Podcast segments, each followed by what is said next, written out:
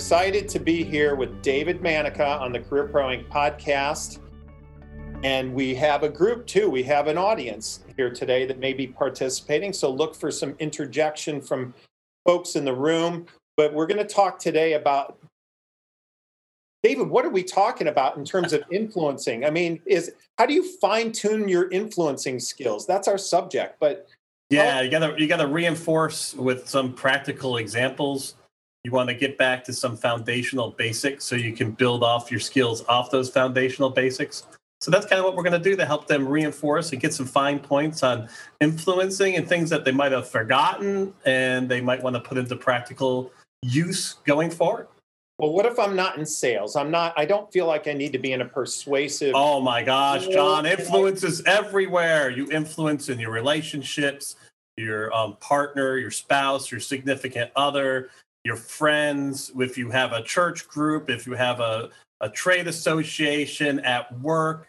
Influence is the very basis of how we get things done, that and negotiations. So to me, it's it, it is one of the most critical skills to continue to move things forward, especially in the fact that most of us don't have positional authority. We're not around being, I am the boss. You know, it just doesn't happen so much anymore.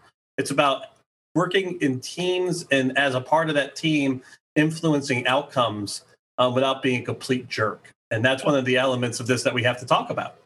So, in other words, if you're diabolical and you're going to use this for negative purposes, get off the call. Yeah, and you can. I mean, some of the techniques of influence kind of tie into manipulation, and you start getting into this pathway of being a sociopath. And the real difference is, is are you doing it to execute and to get things done? And are you doing it tied to at least some level of unselfish outcomes? I mean, as long as you're articulating the fact that you're going to get some benefit from the things you do, the real difference in influence is if you're influencing just to meddle and just to cause chaos, that's when you start getting into the, the realm of the sociopath or the jerk. But if you're influencing for outcomes to move forward, then you know that's part of being a strong executor.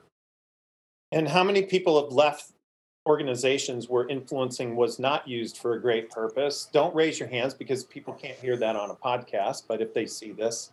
Oh, yeah. Most people, that's part of why they leave. They don't feel like they have influence. They don't feel like they um, they have a say, or there's one influential person who's a complete diabolical jerk and um, it basically chases them out of the organization. So that happens a lot, and and that's part of the thing you got to weigh is that. Uh, and if you have and and some slides I show, I show this four quadrant matrix, and I think a lot of times people would love to work with the lovable fool over the highly competent jerk for everything we're talking about here, and that's part of influence. And sometimes we have to look at ourselves and see maybe we're being the highly competent jerk, and that's why we're not getting things done at the level that we we think we can based on their expertise and our talent. And we do have to watch for that, especially if we have a very deep expertise and one that we're really proud of. We can start see, see we might be able to go back and look at some of our relationships and maybe we're being the very competent jerk. And that's why we aren't getting things done as effectively as we think we would with those type of skills. Well, I know that uh, I, I'm sure my brothers and sisters would say that I use my influencing skills for negative qualities. I mean, I think in our personal lives, we've seen it where we were very enthusiastic and pushy about a subject and influential, and it wasn't the right decision. So I think if you check your heart a little bit, but if you're if you're interviewing and you're trying to find the right opportunity, sometimes that you can't see that while you're interviewing, but you certainly want to influence the people you're talking to to help you more, to take you to the next level of the interview to land that contract if you're entrepreneurial or or to find out more information i see sometimes the lack of influence penetrating networking where people don't really aren't able to get people to help them as much as they'd like to and uh, how do we even fine tune that, David? So these. Well, are- let's talk about the help side of it. Yeah. So in your informational interviewing side, there's a thing called reciprocity it's a cognitive it's a cognitive distortion or cognitive bias meaning if you do something for someone there's kind of an inside of us sense that we should do something back so when you're the, when you're trying to influence somebody to get some help and i see a lot of your clients doing this is offering how can i help you What can I do to help you out? And then because of that, then you'll start building a symbiotic relationship where that person will begin to help you. And it's ingrained in our DNA to do that. So that's a positive use of the, the cognitive bias of reciprocity. Now, there's also a lot of negative use of that, the whole quid pro quo thing, especially in politics. But ultimately, that is one way that you can influence. But taking a step back as we talk about the interview side, John, the, the, the biggest mistake that people happen in influence on the interview side is the very basic first engagement as part of the interview. And that's where someone's judging you on trust and competency. It's the most horrible relationship because in that 30 minutes, you barely can tip the iceberg of really being able to connect with somebody on a personal level and develop and get up over making a mistake on trust and competency. But our first judgment is trust and competency. So as as being influential, you've got to go in there and show a level of trust and competency that you can that you can put that person at ease rather quickly. And and that's the challenge is how you dress do you dress based on the environment? You know what are your first few comments associated with engaging this person? And one of the things we talk i talk about recently is watch the professional robot mode. Because we connect with people we like and the professional robot mode in the interview process is seen as somebody who's less than competent who's basically eh, basically memorized the interviewing process and doesn't have enough confidence in themselves. So the more casual the more comfortable you can be seen in your skin that's going to show a level of competency that's going to connect. And believe me i know this is hard because it's also one of the worst environments from an anxiety standpoint from an uncomfortable standpoint. But that's one of the primary mistakes that's happened. Happened. And recently, I can catch, um, you know, professional robot mode so quickly now.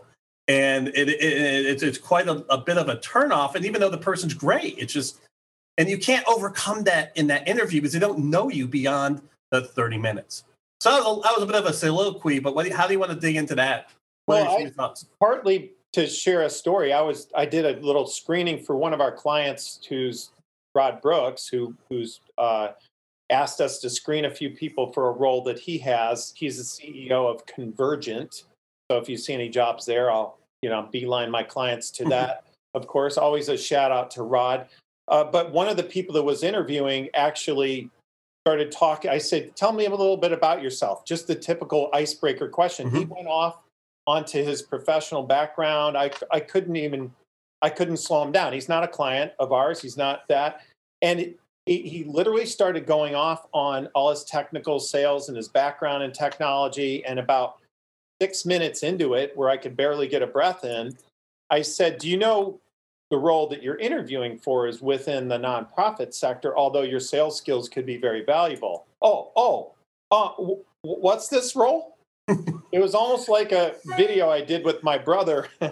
um, that's probably pretty politically incorrect. Uh, uh, a few years ago, that some of some of my friends have seen. Oh, two Irishmen going at it! I can only imagine that. How not? It's how not to interview. In fact, I found out they played it at the Employment Security Commission for years and years. You know, just Ah! it was like a training video. I got no, nothing out of it other than. Okay, so John, that example is screaming relevance. So there's five elements of likability that tie back to influence. So one are we is talking about. Are we talking about one of your favorite subjects now? It's, it's my the. It's it's actually my most favorite subject for anybody who wants to be influential and be able to have the ability to sway decisions and be able to drive things forward and this idea of being likable. Nobody buys anything unless they like the person selling it to them. And that's an interview. You're selling yourself. So I want I'm gonna have to like you first, even before you're confident. Remember the lovable jerk. We would rather work with the lovable jerk than the than the competent jerk. Of course, we want the lovable, competent person. That's the best. But you know, at some point, I mean, I'm, I'm at least looking for that person I can connect with. So the first thing you, that you talk about right there, John, was relevance. That person missed the relevant button, and you were completely and utterly turned off, and there was absolutely no way he was going to he was going to influence you going forward. He can, so, the only way he could have, and I don't know how he would do it, would be with a sense of humor or being real. Yeah, like or admitting he made a mistake. Like, oh my gosh, I'm so sorry, John. I just went off on a tangent. That was really not very smart of me. And that's an element of Likeonomics, which is called trust. I mean, and truth being truthful. And and so eh, you can you can always come back, yes, using humor and, and pointing out the fact that you made a pretty, you know, goofy mistake. So then the other element is timing and when to say something, when not to say something. When we get on our high horse, we have the sense that we think our thought is the most important thing on earth. And we want to spray that out to the whole world. Think Facebook, you know, think think Twitter these days, right? Worst possible timing scenario. So this is very important because you want to say this thing to that hiring manager, but give them the time to put that into the context of how they're driving it and not just spilling it out there in a non-relevant scenario. This is especially true when you get into the work environment and you're working with a leader and you can get you have to read people and you get a sense when your timing is off.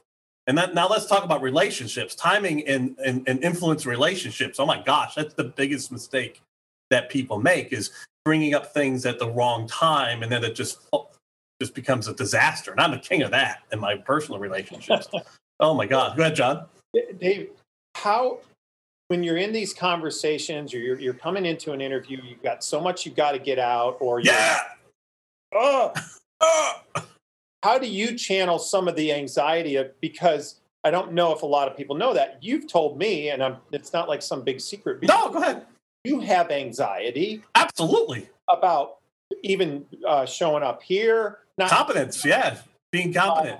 Uh, on in your conversations, but you've learned to channel a lot of that. How do we channel that if we're not someone who does podcasts? We're not. Oh, it is. It's hard. It's not easy. And I, I would say first off is you know power out the positive affirmations before you get going. You know, understand that the world's not going to end if you make a mistake. You know, something else will pop up.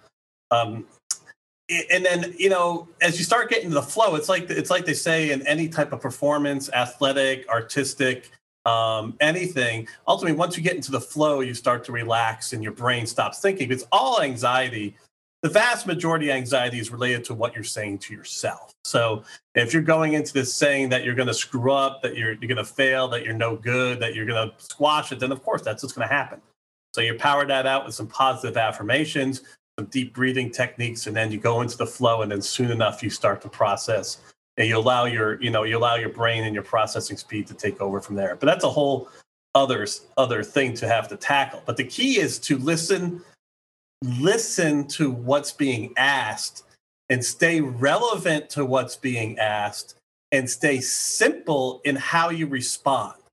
Because that's another element of Likeonomics folks is folks is keeping things simple. We understand this world is complex and complicated. I get that Everybody gets that. But what I want to hear is you understand the bedrock of what's going on in, in simple terms. And, and, and, and, and that's where the difference sometimes between a genius and someone who's smart. A genius can take the most complex thing and put it into a simple package. Intelligent people can make things, you can overcomplex a lot of different things. So force yourself to try to keep some of your thoughts simple, you know, with a direct corresponding cause and effect and I, and I think what simple also means that you understand, you know, what was the outcome? Uh, okay, the question is, you know, what did you learn from that situation? Well, I learned this and this and this, and this was the outcome of what I learned. And going forward, I'm going to apply it this way. That that keeps it simple. And I don't want you to become a simpleton in your response. It's just a matter of not adding overall color and detail. Then you start breaking through that that um, that relevance thing too, which then you're in deep trouble how much is preparation you know involved? You can i guess you could over prepare but I well that's the robot mode john. I think people over prepare i think people over prepare and then they get into robot mode and then your Likeonomics goes down considerably because part of Likeonomics is putting some of that ease a smile. You gotta remember the interviewer doesn't want to do this. The interviewer is oh god this is my seventh person i'm going to interview. Oh my gosh. You know what am i going to get out of this? You know coming in with a smile, a laugh, some cordial conversation. You know that that's part of it. So I, I really think that you know in in in this situation, you know we got to be we got to think through how do we get people comfortable? How do we put ourselves at ease and understanding that people want to work and want to connect with someone they like. What if someone's listening or on this call and they're thinking, I'm stuck? How do I get unstuck to better tune up my influencing, whether it's networking, interviewing, closing a deal, building a new relationship? What are a few things I could get off the call and do right away that that you just say, hey, these are fundamental. We all need to be on the fundamentals. What are fundamental is practice putting people at ease. So when you and you're starting to engage someone for the first time, what do you smile? Do you look them at in the eyes? Do you do you you know you at least um, maybe ask them a couple questions about themselves? If you really want to put somebody at ease, three or four questions about themselves where you're really showing listening skills is really going to connect with someone. Hey, how was your day? An interview. How the interview's been going? You know, anything crazy happen? You know, I'm sure you probably heard some nutty stuff in the last few hours of the people you've interviewed, you know, stuff like that, just to get them comfortable. That's going to relax them. So when you put some of that ease, it's it, it's going to enable them to to be influenced by you. So that's that's one thing. The other thing is, you know, start practicing reading people. Like if if it's poor timing, will come out in the office with somebody standing up when you're engaging them, or they might um, push away and slide that slide back a little bit.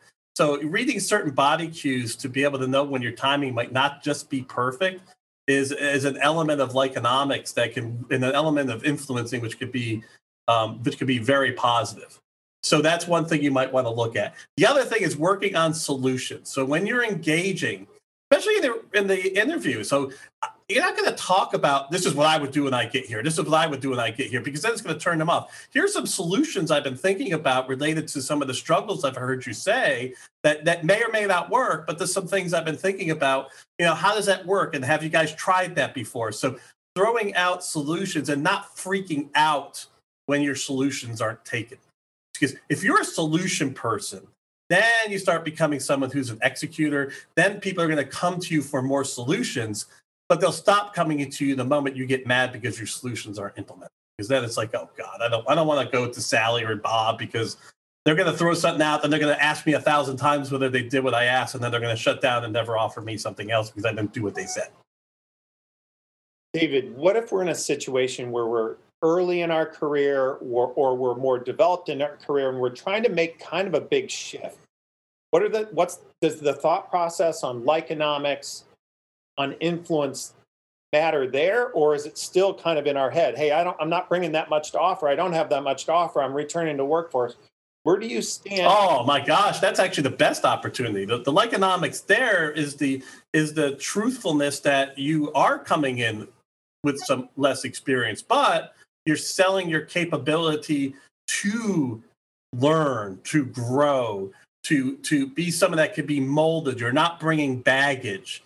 And there's a level of Likeonomics there because oh I, okay i can i can work with this person and they're going to connect with that. And then being honest about that that's again truthful. The truth if you go in there as less experience you start trying to say how you have all this experience it's going to be a complete turnoff. Look it i've been out of the work world for 10 years. These are the things i did before that here are some of my transferable skills but the best thing about me is that i don't come with any baggage I'd love to hear more about what you're doing, how you're doing it, and then I'll talk to you about how I learn and then how I absorb information, how I might be able to fit into that more quickly than somebody with experience. What if I said I'm going to throw a question that might come from a from a tough recruiter, David? You know, appreciate you talking today. You know, one of my only concerns really is that will you be happy in this role? Is it, would you be challenged enough in this role? It seems like you've been president of a company and it, and all these other things. Why would you be challenged in this role? Yeah, I think that the key for that thing is to be somewhat honest and then at the same time, you know, being passionate about why you've gotten to this level. So, you know, look, I jumped at this opportunity because I love your industry. I, I, I dug into the company. I love where the company is going, the direction that the company's going in my hope is that to be part of this company, I could begin to bring that extra experience to the table in a thoughtful way to help train and help grow other people while I'm providing value for the organization itself. So, at my point in my career, it's not so much about me and what I'm trying to do from a positional standpoint or a career growth standpoint. It's about being at the right company where I can execute my skills and help others while providing value for the company. And so I would attack it from that way. I would attack it from the fact that I'm at a certain level now. I'm not looking to, you know, to win the world at that company, but I do want to work at a place where I don't have to worry about, oh, is revenue going to come or are we going to lay people off? So I can begin to build those relationships and start helping and supporting people grow and build their careers. So that concept is, is kind of like a net exporter of talent.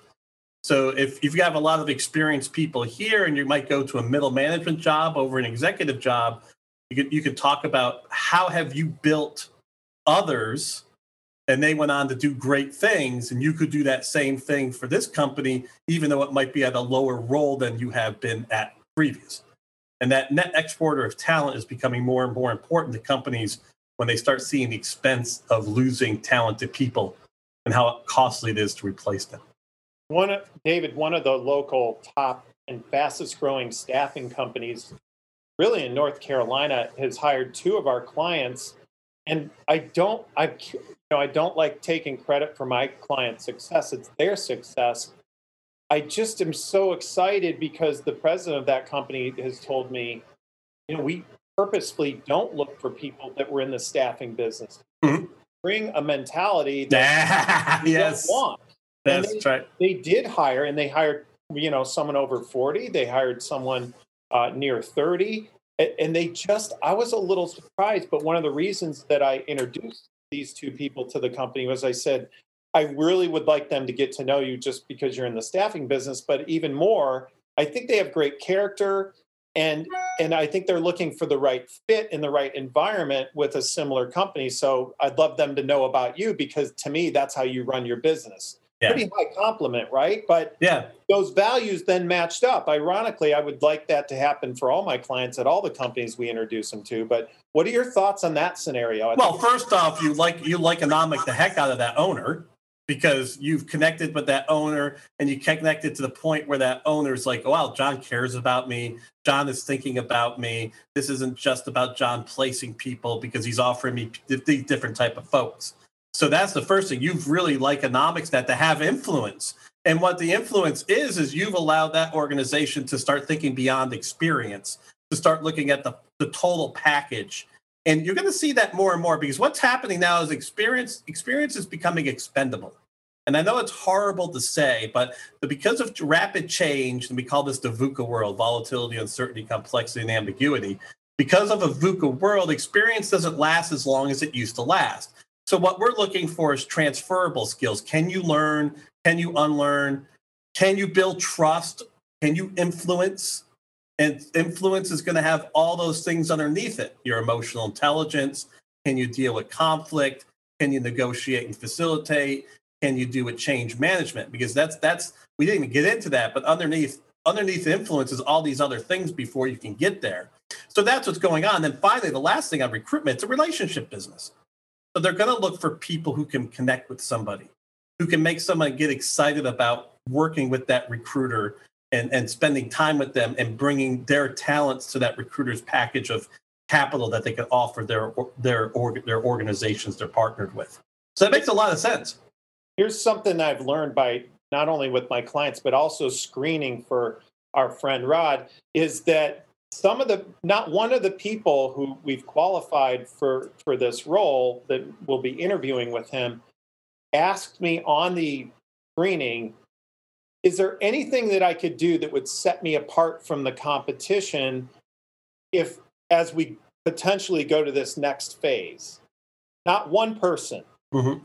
not one person. Oh they're waiting for if i told them there was something they could do but not one person did that. I might have said, I might say, yeah, you know, I, maybe I'd say nothing. Maybe I'd say, read this. Maybe I'd give them a tip on that.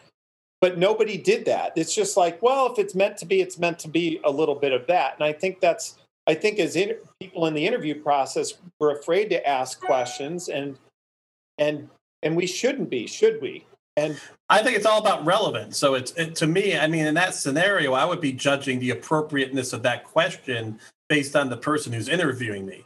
So how how open has that person been in the questions from me? How important was my aggressive style to that person? So that's part of influence is reading people. So I'm going to read you through the process, and part of Likeonomics is also mirroring certain techniques. Again, remember I said there's an edge of manipulation here. Yeah. So I'm I'm reading that interviewer. I'm looking at how aggressive or non-aggressive the culture is, and then I'm adjusting myself accordingly. And and, and and so maybe you're too nervous that the interview, but once you get the job, these are critical parts of of of, of influencing a negotiation all right, how much information have I gathered beforehand? All right, how am I reading the conversation? What are the primary value points? And then how do I present that information in a way that's going to keep things moving forward, not to turn that person off, to keep the Likeonomics going, especially when you have a finite relationship window. This is all thrown away when you have a three year relationship with somebody. When you have a three-year relationship with someone, they already know your baggage. There's not much influencing you can do. That that's a whole other conversation on influence. Here we're talking about that, you know, that time window when somebody barely knows you or don't know you at all. So I don't know, John. I might not ask that question given what was said in the interview. True, that is true, and uh, I'm just saying that that if you are confident with yourself, if you are on an interview where you think there are other people that will be interviewed, like you said, just building the relationship and rapport. This is what I was saying. That I would say, look at man. From what I've heard, I'm going to say, man, I'm, I'm from what I heard. I mean, I'm really excited about this job. I think I could do some great things for you folks, but ultimately, it's your decision. I understand that. Here are the top three reasons why I think I would be your best choice. But again, I understand you've seen a ton of other people because if you tell me that if, if I tell the interviewer I'm the great guy, gal, or person for you, it'd be a bit of a turnoff. Yeah, but you didn't see the other five people I interviewed, dude. You're you're the worst one. and uh, so you got to watch out for that. It's it's weird how people's minds work, and being having having interviewed, you know, at least two three hundred people. I can tell you that that goes into my mind a little bit, especially if that interviewer is more successful. What I want is somebody who's got confidence but is rational. Outstanding. so, with that being said, I will be I will rationally turn to the group if there's anyone here on the call on the podcast essentially if you're listening to this that would like to unmute and ask David a question now's the perfect time. Feel free to do it or I'm going to come back at you with something else. This is really good stuff. Thank you David. No problem brother. Who's got something for me? There can be no dead air right Jennifer? Anyway unmute, interrupt me here. I'm going to kind of keep rolling on. Even if there's something that someone didn't like or didn't agree with, that's the other part. That's the great part about this type of banter is, you know, sharing. I know, I know, Mr. Casey has strongly held opinions, so I'd love to hear if he felt there was something off kilter or wanted to debate a certain part of this topic. Well, I, uh, no, I am in uh, violent agreement with everything you've said today. Um, Come on, that's not possible, Chris. However, you you did uh, you early in the uh, in the talk you started off by um, uh, and, and, you've emphasized uh, obviously likability is a very very important at the top of the list mm-hmm. trait. and you mentioned that there were five things that that went into that. But then John diverted you to something else, and you never got to the five things. And I think it might be useful to uh, to go over those. Let's do it, John. Let's do it, Chris. Thank you, man. That's great, man. And we did not plant Chris. I promise you. so relevance, number one, relevant. Number two is timing. Number three is keeping things simple. Number four is a level of unselfishness. If you're going to have some selfish intent, articulate it. And the, the fifth is trust and trust slash transparency. So those are the five elements. And guess what? I didn't say nice. Nowhere in the Likeonomics area is nice. Nice people can be some of the most annoying people on the face of the planet. Um, now, I'm not saying not to be nice. Nice is great. But if that's the only thing and you're not relevant, you're not going to be likable. If you're not simple all the time, you're not a nice person who complains constantly, who is uh, complains about things that aren't relevant and never provides a solution, is going to be extremely unlikable. So thanks, thanks, Chris, for pointing that out. David, from Frank, can you highlight the top one or two things not to do as we we talked about a few things to do? What's okay? Number one, do not provide solutions expecting that your solution is used. It's the most annoying thing on the face of the planet. We none of us know all the other complexity. And so accepting that an idea may not be utilized is really an important element of being influential. Now, if they use your idea and then you don't get credit, that you can ultimately move on to another company because that's a that's an issue on their side. But present ideas constantly, a constant flow of ideas, a constant flow of thoughts and suggestions is a very powerful influencing skill. So don't expect that anything you throw out there is going to be utilized. Um, number two is, oh God, if you butcher relevance, especially in meetings, um, if you're just always seen as the person who goes off tangent, you know, just focus yourself on relevance when you can, because that is just so important, especially in today's complex and complicated world. Look, at we could have a conversation, go on to 15 tangents off of what John and I have been talking about, and we kind of went off of a couple tangents. But bringing that back into the box of why you came here is so critically important because you came because of the title, you came because of some other issues.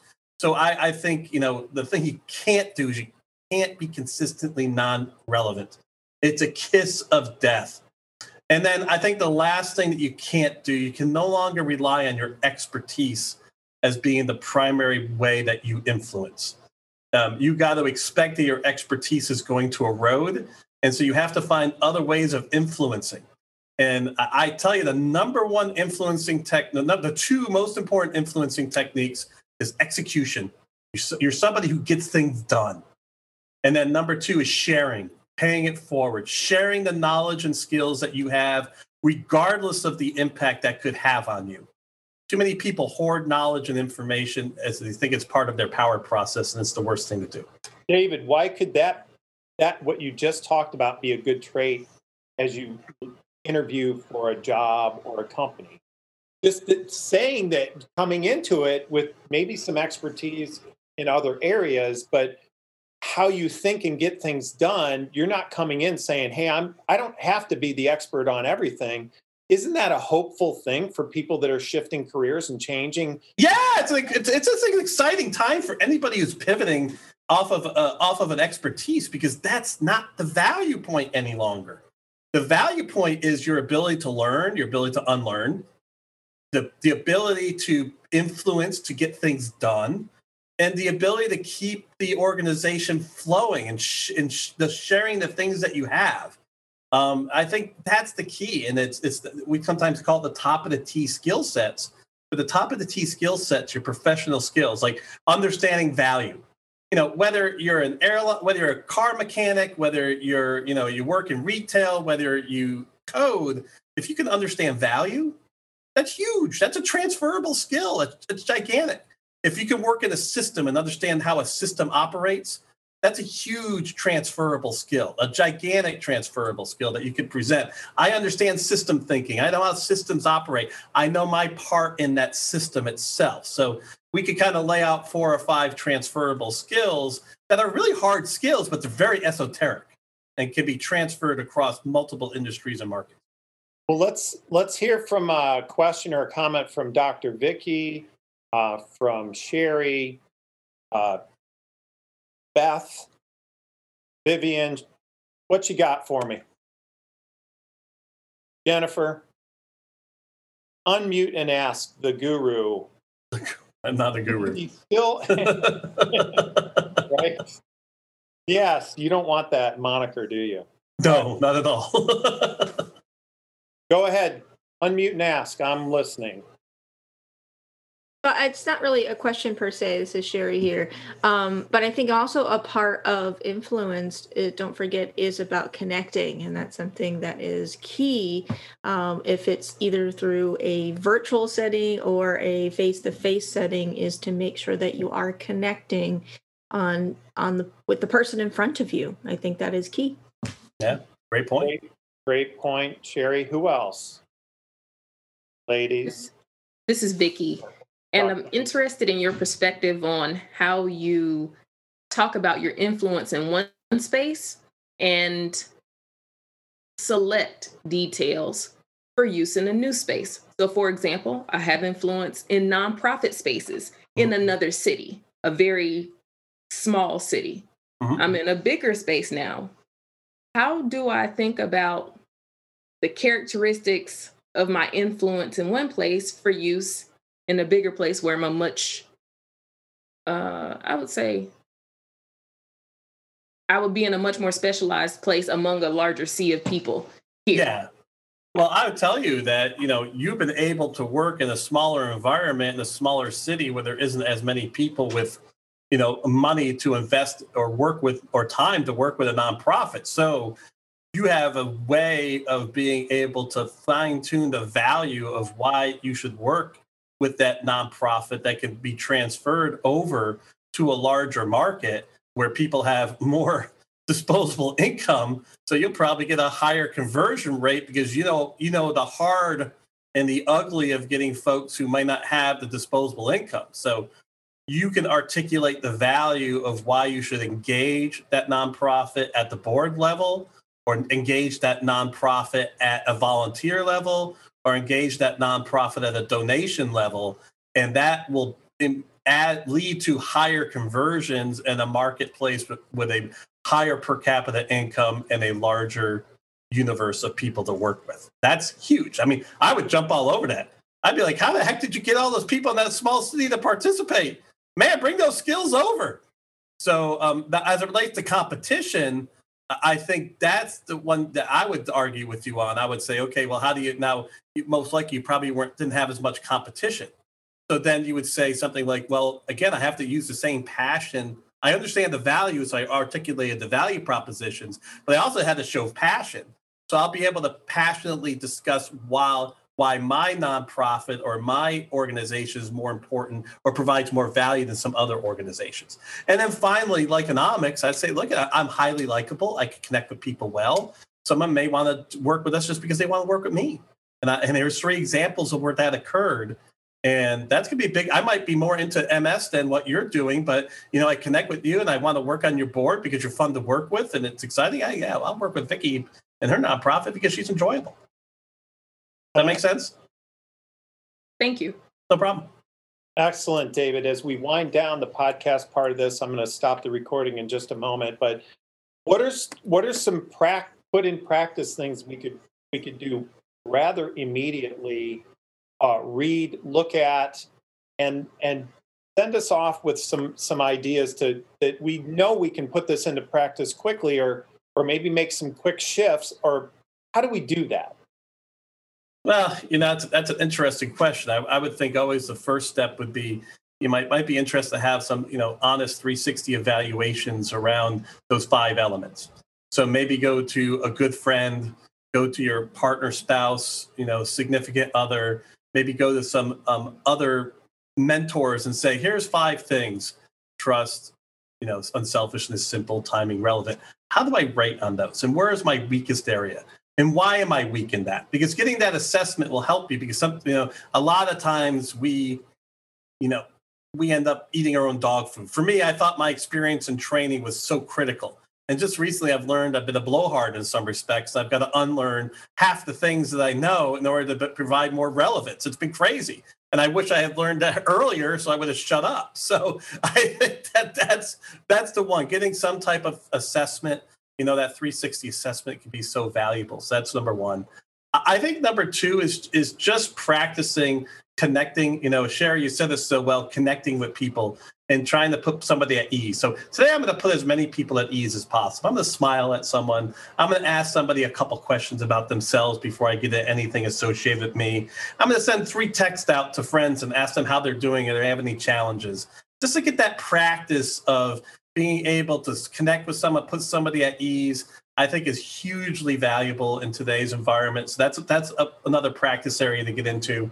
And then the third area for these folks, especially folks who are looking for a job, pick three of your best experiences and then try to break them down into their simplest context. What did you do? What did you learn? What was the outcome? And if you practice that, that's again, it's it's again, you don't want to be a simple 10. You just want to take something complex and put it into its most simple elements. So you can take those those three cool things you did, okay, what did I do? What did I learn? And then what was the outcome? And be able to pitch that out. So when you explain it, you say, okay, this is what I did. This is what I learned. And this was the outcome of that. Someone like, wow, they really get that. That's my that's my thoughts, John.